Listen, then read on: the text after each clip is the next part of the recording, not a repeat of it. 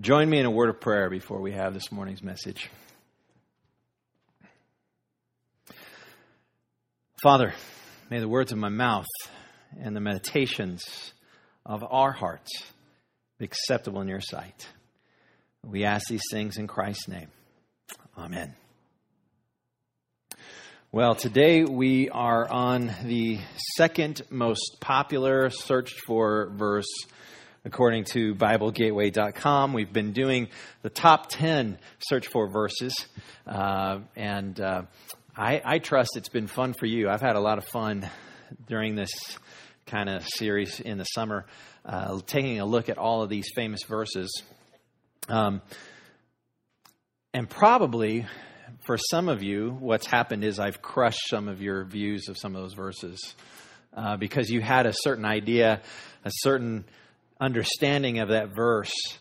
And, and then when you throw it into its context, into its historical context, it kind of takes away some of the feel about it somehow for some of us sometimes. Um, and that's not at all what I intend to do. I am kind of a subversive personality, I'm finding. But uh, today, the verse is probably going to also be one that uh, you find encouragement and strength from. But when you throw it into its context, I hope and pray that it'll actually become more encouraging and more strengthening for you. And I also hope and pray that it'll correct any uh, misunderstandings or any strange notions we have about this verse. Have you ever felt like an exile in your life? Like uh, you were a resident alien someplace. Perhaps uh, you lived in the city for a while. I know sometimes us rural folks, we, we tend to feel like a fish out of water in the city. Yeah, I, I did refer to myself as a rural folk. Um, and maybe you, you lived in the city for a while and you just found it hard to get used to the traffic, the hustle and bustle, the busyness, all the options of the city. And it just didn't appeal to you very much. Maybe you lived back east where there's trees everywhere. And you got kind of a claustrophobic feeling like I do when you can't see the next five, ten miles of the highway where you're going. In fact, one time we went down to see Marnie's grandfather in Houston, Texas, and he lived in a place called the Woodlands because there was woody land there. Go, yeah, go figure. And we came down this highway that was just, you know, it was four lane highway and it was cut through the trees. And then all of a sudden you turn this corner and there's a huge super Walmart that you couldn't see till you turned the corner. Just blew my mind. And it was so claustrophobic for me because I have always lived where you can see for miles and miles. And I felt like a fish out of water. I felt a little bit like a resident alien. I mean, I know what Walmart's like and I know what Houston's like and I really like barbecue like they had in Houston, but I wouldn't choose to live there. And it was hot and sticky and humid. I wouldn't choose to live there. Uh, perhaps in our own culture, you feel like everything is becoming very liberal and the movement of the government, of all the institutions in our country, the media, everything else is very much shifting towards the left. And perhaps you feel like a resident alien in your own nation, and you think, boy, if we could just get spending under control, if we could just go back to some conservative ideals and ideologies, if we could return back to some of those notions, then I would feel more at home. Maybe you are more on the other side of the spectrum and you feel like our country is trying to be taken over by conservatives and Christians. And see, here's the weird thing about it. In our day and age, people on both sides of the spectrum feel like the other side is winning and the other side is trying to undo and overtake our country. And so, in a very real sense, both sides feel like exiles or aliens. It's very strange. You would never think that this could happen in our day and age, but increasingly people are feeling more and more like resident aliens right where they live. This passage that we're going to take a look at is found in the book of Jeremiah the prophet.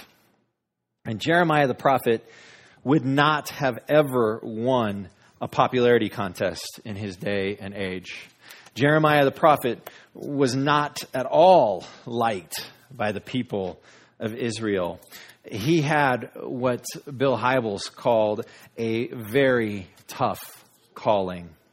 Imagine, if you will, preaching, sharing what you believe God has laid upon your heart, and doing this year after year after year after year, and nobody listening to you. Could you imagine that? I can. could, could you imagine sharing again and again and again the words that you feel God has placed on your heart? What God has, in fact, it's not even, it's not even a God placed this on my heart. God gave me these words. It is, it, it's in a whole different genre. It's what we call prophecy. And when Jeremiah spoke, he said, Thus saith the Lord. Now, in Hebrew, it sounds a little different. And you can actually translate it this is what the Lord says. And it's interesting because when you read what he says, he doesn't say, This is what the Lord says. He says that as shorthand. He usually says, Thus saith the Lord, the Lord Almighty, the God of the angel armies. This is not the Mr. Rogers neighborhood God. This is not the senile old grandfather, hope you had a good day God. This is commander in chief God. This is God who is offended and angry and has a bone to pick with his people, Israel. They are not living up to the standards of the covenant. And he is angry. He is enraged. And he is about to do something about it. Uh, in fact, most of the book leading up to chapter 29, which is where we're going to jump in, Jeremiah is sharing over and over and over and over and over and over again with the people if you do not return to God, then you will be destroyed. They should have listened because the interesting thing was Jeremiah is sharing with the people of Judah. Now, if you know anything about biblical history or even world history, you know that after Solomon's reign of Israel, Israel became a divided kingdom. It became divided into two nations. One was Israel, which was up in the north, and the other was Judah, which was down in the south. And Israel up in the north has already been drug off into captivity. They've already been destroyed. And God waited a little bit longer with Judah because they had some good kings. They had a few good years. And partly because Jerusalem, the capital, was also in Judah. But by the time Jeremiah is sharing this, Israel's gone. It's in exile. And Judah is next, unless they turn back to God. What we're going to pick up is where they've already been destroyed. It happened in 597 BC, about 2,600 years ago. The children of Judah, the tribes of Judah, the people of Judah were taken into exile into the nation of Babylon, into the city of Babylon by King Nebuchadnezzar. In fact, Sam, if you skip the Bible reading and there's a picture that shows you uh, what happened to them and where they went. So they were in Judah, in Jerusalem, and nobody crossed the Arabian desert. That was just a really dumb idea. And so they went up along the rivers, the Euphrates. And so uh, Nebuchadnezzar would have marched his army and his armies and he went down through the northern kingdom and he came down into the southern kingdom and he took the best and the brightest of Judah and he took them back home to Babylon, some 800 miles. Last I checked, they didn't have cars, didn't have trains, didn't have planes. And so he marched these people. In fact, we are told that some of them were marched with a fishhook in their mouth. It's a good way to get somebody to go the way you want them to go, especially if they don't want to go that way. And they marched the Judah, the nation of Judah, back to Babylon into captivity. This letter that we're going to read we jump into a letter. And it was written by Jeremiah, who is back in Jerusalem. And he has gone through the trouble of finding two messengers to take this message to, the, to Judah in Babylon. This must be an important letter because they didn't have UPS or the Postal Service. This is an important letter from God for the people to hear. Jeremiah 29, we're going to start in verse 4 and work our way down through verse 14. The actual verse that is the second most looked for verse is Jeremiah 29 11. See if it jumps out at you. Starting in verse 4. This is what the Lord Almighty, the God of Israel, says. Don't you love how he builds it up? He could have just said, This is what God says. This is what the Lord says. But no, this is what the Lord Almighty, the God of Israel. You know, this is like, this is not good news. He says, To all those I carried into exile from Jerusalem to Babylon, Build houses and settle down. Plant gardens and eat what they produce. Marry and have sons and daughters. Find wives for your sons and give your daughters in marriage so that they too may have sons and daughters. Increase in number there. Do not decrease. Also, seek the peace and prosperity of the city to which I have carried you into exile. Pray to the Lord for it, because if it prospers, you too will prosper. Yes, this is what the Lord Almighty, the God of Israel, says Do not let the prophets and diviners among you deceive you. Do not listen to the dreams you encourage them to have. They are prophesying lies to you in my name. I have not sent them, declares the Lord. This is what the Lord says. When 70 years are completed for Babylon, I will come to you and fulfill my good promise to bring you back to this place. For I know the plans I have for you, declares the Lord plans to prosper you and not to harm you, plans to give you hope and a future. Then you will call on me and come and pray to me, and I will listen to you. You will seek me and find me when you seek me with all your heart. I will be found by you, declares the Lord, and will bring you back from captivity. I will gather you from all the nations and places where I have banished you, declares the Lord, and will bring you back to the place from which I carried you into exile. That's a really weird passage to have this nice big rosy promise from God in, isn't it? In fact, I've struggled for most of the last two weeks trying to get my head around this because did you catch Jeremiah 29 11 in there? Some of you have probably even memorized it. Maybe you have a, a greeting card or a poster or something at home that has that verse and it's got some butterflies or a unicorn on it or something. and it says, For I know the plans I have for you.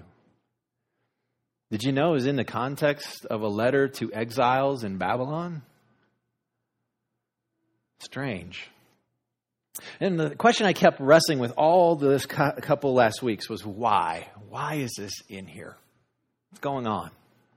And to get there, we need to start at the very beginning, a very good place to start. What's going on is that Jeremiah has gone out of his way to send this letter 800 miles to the exiles, and he's got good reason to send it. You see, back in Jeremiah 25, he has been pronouncing judgment against the children of Israel, but they didn't like what he had to say.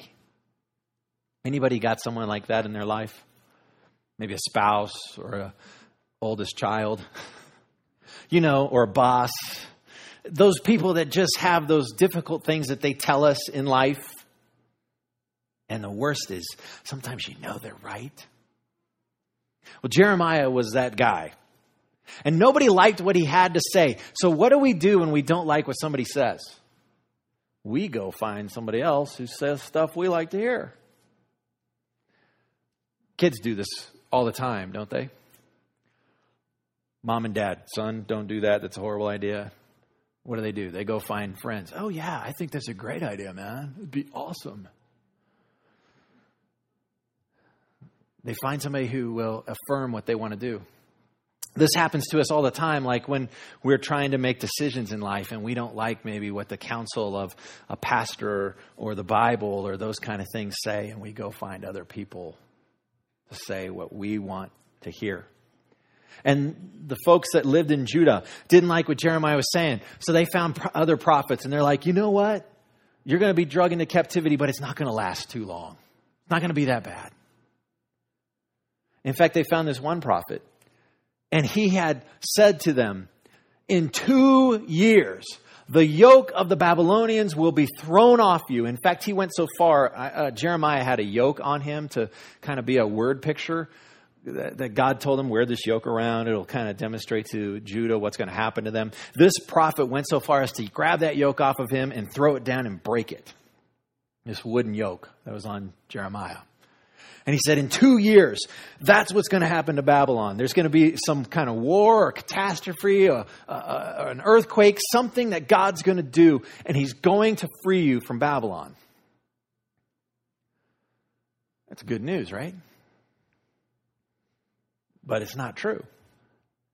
In fact, Jeremiah wanted so much to correct this, he had this letter sent 800 miles, and his counsel was vastly different. Not two years you're going to be here for 70 years. There's a psalm that basically says um, the human life lasts for 70 years, sometimes 80.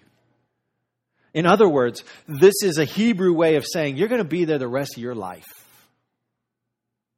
Those of you who are drug into captivity, you're going to die in Babylon. That's not terribly exciting, God. What about the two years? Go back home. I really like that prophecy. I'd rather hear in two years you go home rather than you're going to die and your grave site is going to be in a foreign land. You're not going to rest in the tomb of your ancestors. You're not going to be buried next to your grandparents, your great grandparents. You're going to be buried in Babylon, a pagan nation. God's starting to bum me out a little bit here. In fact, Jeremiah goes further and he says, Don't listen to those prophets that are saying things that you are telling them to say. Listen to God. And God says you're going to be there for 70 years. So, what should you do since you're in exile? And this is where it starts applying to our lives because we all, in some sense, are exiles in this world. The New Testament picks up on this idea where First Peter, written by Peter, a follower of Jesus, says that we are resident aliens in this world. He actually uses that word twice in his letter. You are resident aliens in this world. And what he means by that is this this message of Jesus, the gospel, is never, ever going to be readily received by the vast majority of people in this world. It's just not going to be appreciated by the world, by the culture. You're always going to be alien. Trouble is, you don't have a spaceship to fly to Mars. You're stuck here. This is your address. This is your residence for this life, these 70 some years or so. How do we live as resident aliens? Now, this is a fascinating text because at this text in Jeremiah 29, all biblical scholars agree a huge shift in God's salvation plan happens in this text. Before this time, this thing's a little lopsided, isn't it? Maybe it'll fall over. That'd be exciting. B- before this time, God's plan looked like this. Any science people out there? Mr. O is not here with us today, so he won't be able to check my terminology. Jerusalem, throughout the Old Testament, seems to be like the center of the world and the center of God's salvific plan. And if you think about it, the idea that kept happening throughout Scripture was that the, the nations will be drawn to Jerusalem. They will be drawn in. It's called centripetal force, right? You all knew that. It's centripetal force that will draw all the nations into Jerusalem because they will see these folks in Jerusalem. There's no wild animals near their homes. Kids don't go outside and play and get bit by a venomous snake. How does that work? They actually take the seventh year off completely. Nobody harvests anything. Nobody even reaps anything. Nobody sows anything. Nobody works on the seventh year, and yet they had enough food to see them through that seventh year, and they're still eating it when they started harvesting the eighth year. If somebody in this world said that they could create such an amazing surplus of crops where you didn't have to irrigate it, you didn't have to cultivate it. You, you, all you had to do was sow it and then show up, I don't know, several months later and harvest, and you got a hundredfold. Wouldn't that be a good thing? And if that was happening in Ray, do you think folks, even from Yuma and other cities, would come to investigate and find out how are you making this happen? How come how come locust isn't eating all your crops? What, how are, is it that you are so successful? And that was the idea in the Old Testament that everybody be drawn to Jerusalem, to Israel, and they would be drawn to worship this God because they saw how he was blessing his people. But here in Jeremiah 29, something interesting happens. It's called centrifugal force takes place where it is now the people are cast out from Jerusalem and placed into Babylon. And they're going to be there the rest of their lives. And it's like God has shifted gears in his plan of how he's operating in the world. And the people have been cast out of Jerusalem and they're now in Babylon. And how are they to live? Well, there's a couple ways you can live when you're not someplace that's your home. We see this in our culture all the time. There's a couple ways to live. One is to remain separate. So you got the Jerusalem sphere, Judah, and you got the Babylon sphere, and to have as little contact with each other as possible. So instead of learning Babylonian, you keep speaking Hebrew. And you try not to interact with these people as much as possible. You don't interact with them. You have as little dealings with them as possible. And you set up what, in the traditional sense, the word was a ghetto. You live in your own little ghetto with other Hebrews, and you stay away from these people. Another way to do it is to assimilate. In fact, our culture, our, our country is this principle at work. The great American melting pot. You were assimilated at one point. Your ancestors were assimilated. You, your ancestors, were not originally here. Some of you might be second or third generation Americans. On my grandma's side, I'm a fourth generation American. On my grandfather's, on my dad's side, I don't know how many generations we were here before the Revolutionary War. But my great grandmother came from Norway and spoke Norwegian. Guess who can't speak a lick of Norwegian? Guess who doesn't want to speak Norwegian? And I knew my, we called her little grandma because she was 10 feet tall. And are you guys still with me? You guys still? We call her Little Grandma. And I remember when she passed away, and I remember sitting at her funeral, and I remember that she would speak in Norwegian. And I didn't understand a word that she said. Why? What had happened to me? I had been assimilated. Instead of being separate and we're going to be Norwegian in America, my family decided there are huge benefits if we become Americans if we learn English, if we go to their schools, if we take their jobs, if we start being like Americans, we will advance ourselves. And that's what we did. And that's what your ancestors at some point did as well. But God's plan for Jerusalem is neither of those plans. Neither of those work for God. Neither of those are good responses as a resident alien. You see, if we stay separate, then you're not going to have any impact on Babylon. You're not going to have any impact on the culture around you. None whatsoever. We know some of these people. We call them backward, right? I grew up in a church that was a tad backward sometimes. We wanted to not be of the world. And so our fashion sense came from about 20 years behind. We didn't want to be of the world. And so we just shunned particular aspects of culture like TV and movies and music. We wanted to remain separate. And so we just said, bad, horrible. And the people that enjoy that stuff, bad, horrible. Guess what our impact on the local folks around our church was? Diddly squat. In fact, we had a repulsive ministry. You ever been to one of those churches? You know you're at one when you feel repulsed, okay?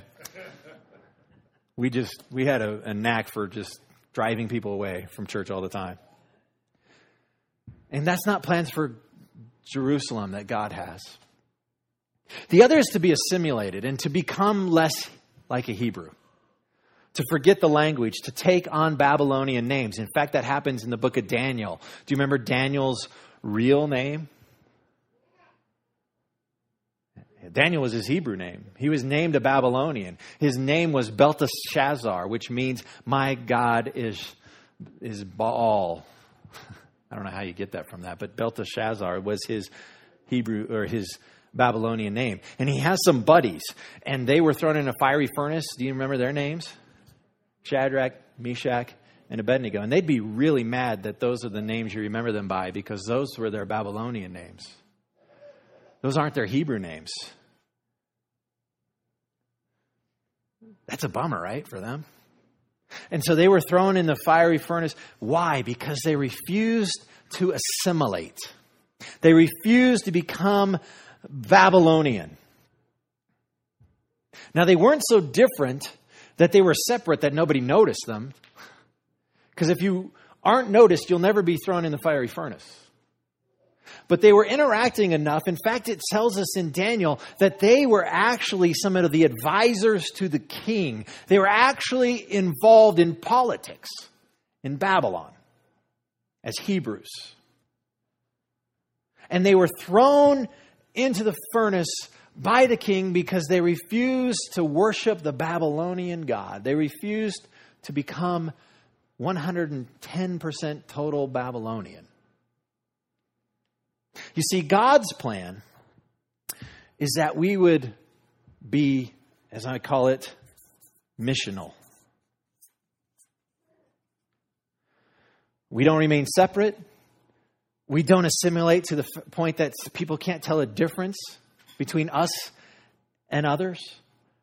But we are missional where people can see that there's something different about you, about me, and it makes them want to chat with us and find out how come you can handle death and grief the way you do.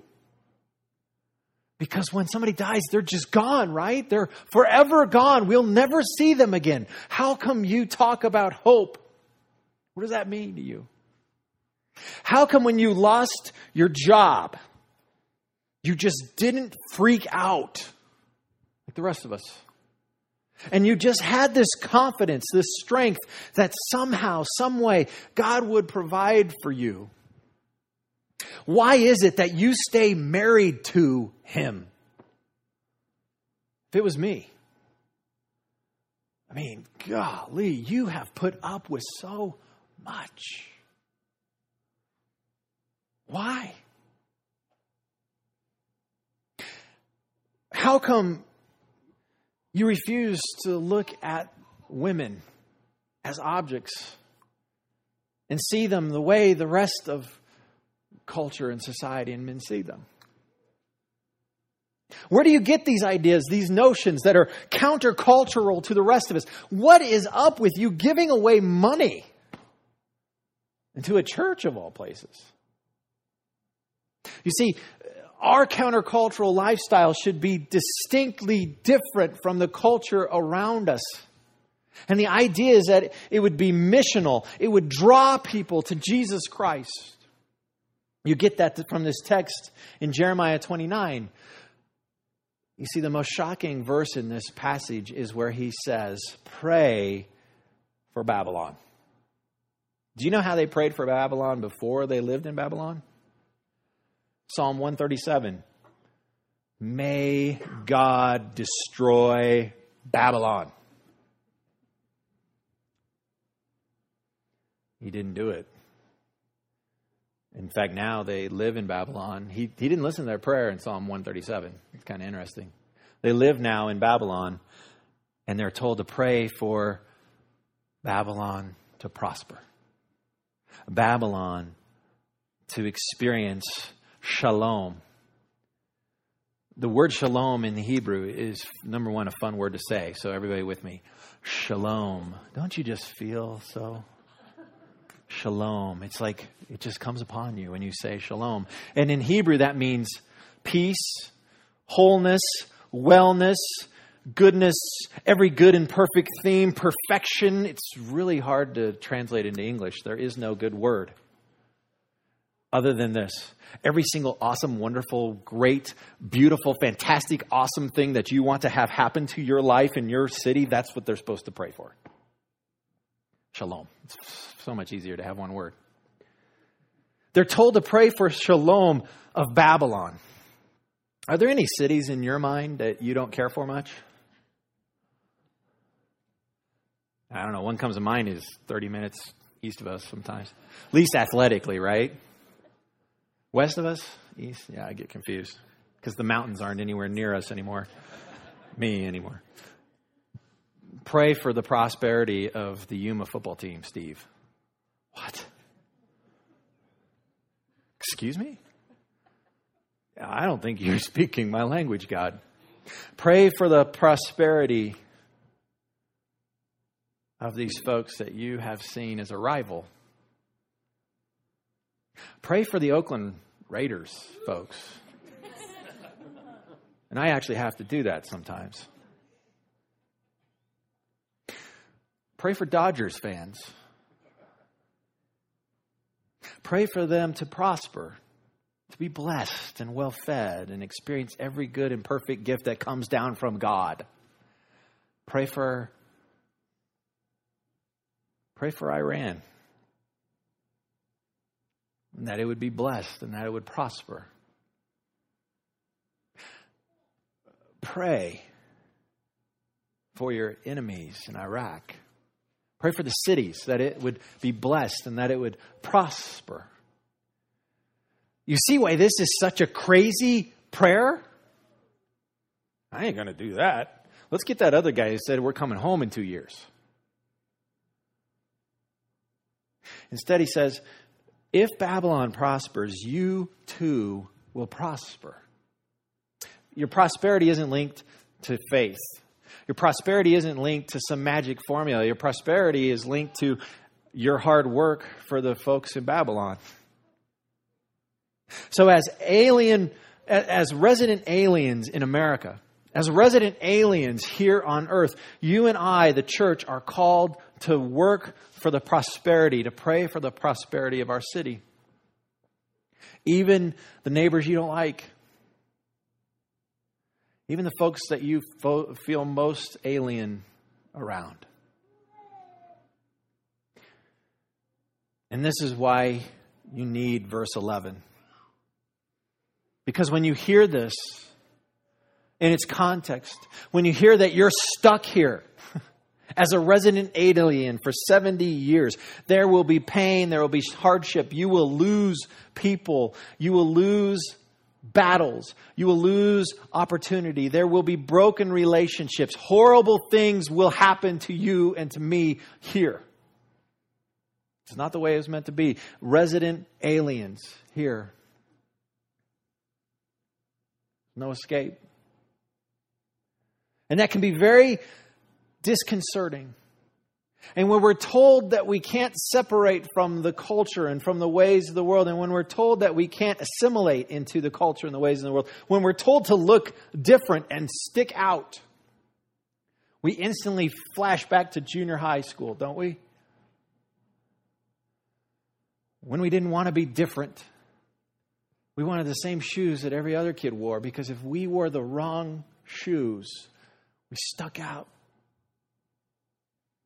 People make fun of us. We wanted to know the right people and not hang out with the wrong kids at the wrong lunch table. We wanted to shun them like everybody else because we didn't want to stick out. And here it says, God wants you to stick out on purpose. He wants you to look different on purpose, wants you to take risks, look different than the rest of the culture. And this is more than just where you spend an hour on a Sunday. This is every day looking different. Jesus put it this way If you're going to be my disciple, I want you to consider the cost. And the cost is to take up your cross and follow me. Last I checked, crosses have splinters in them. Last I checked, crosses are a device that people die on. You see, you need verse 11 so you will keep going. In verse 4, did you notice what God says? The land I carried you to? That's really weird, isn't it? I thought it was King Nebuchadnezzar. I thought it was the Babylonians. No, it's the land I, the Lord, carried you to. You see, a lot of the bad things that happen in our lives are completely and totally being orchestrated by God to help us to become who He wants us to be. Why? Because I know the plans I have for you plans to prosper you not to harm you. Sometimes it can feel like he's trying to harm us, can't it? I mean, if we're really honest. Uh, I know for me, there are times I feel like God's plan for me is to ruin my life. It just feels that way. Because I'd much rather live off of 110% of my income as opposed to 80 or so. I would much rather not give money away. I would, if I'm really honest. I would much rather not have dilemmas of is this person worthy of giving them money or not? Should I hand this out to them? Are they just going to go squander it? Are they going to go make bad choices? I would much rather just, you know, I'm not a generous person. Deal with it. Sorry. I'd much rather not have to wrestle through what God wants me to do with my life. Because I've got some great plans for my life. One of them is to minister in Hawaii. I like Wray and all, but I really like Hawaii. And so far, he hasn't spoken that quiet whisper into my soul that, Steve, it's time to leave Wray and go to Hawaii. I don't like that sometimes. Especially when I have to have hard conversations with some of you. God, just let me go to Hawaii because everybody there's nice. And they just hang loose, man. And, and sometimes I would much rather consider my plan for my life than God's plan for my life because sometimes His plan messes up my life and messes up your lives. We could have kept the pews if I didn't listen to God. We, we, we could have kept as a smaller church if we didn't pay attention to God. We wouldn't have this notion that God might want us to build something. We didn't listen to Him. It could be so much more comfortable. Is that the life you want? Choices before you. You can find a pastor that'll say, ah, two more years and it'll be over. those people are out there. Those people are out there who will tell you what you want to hear.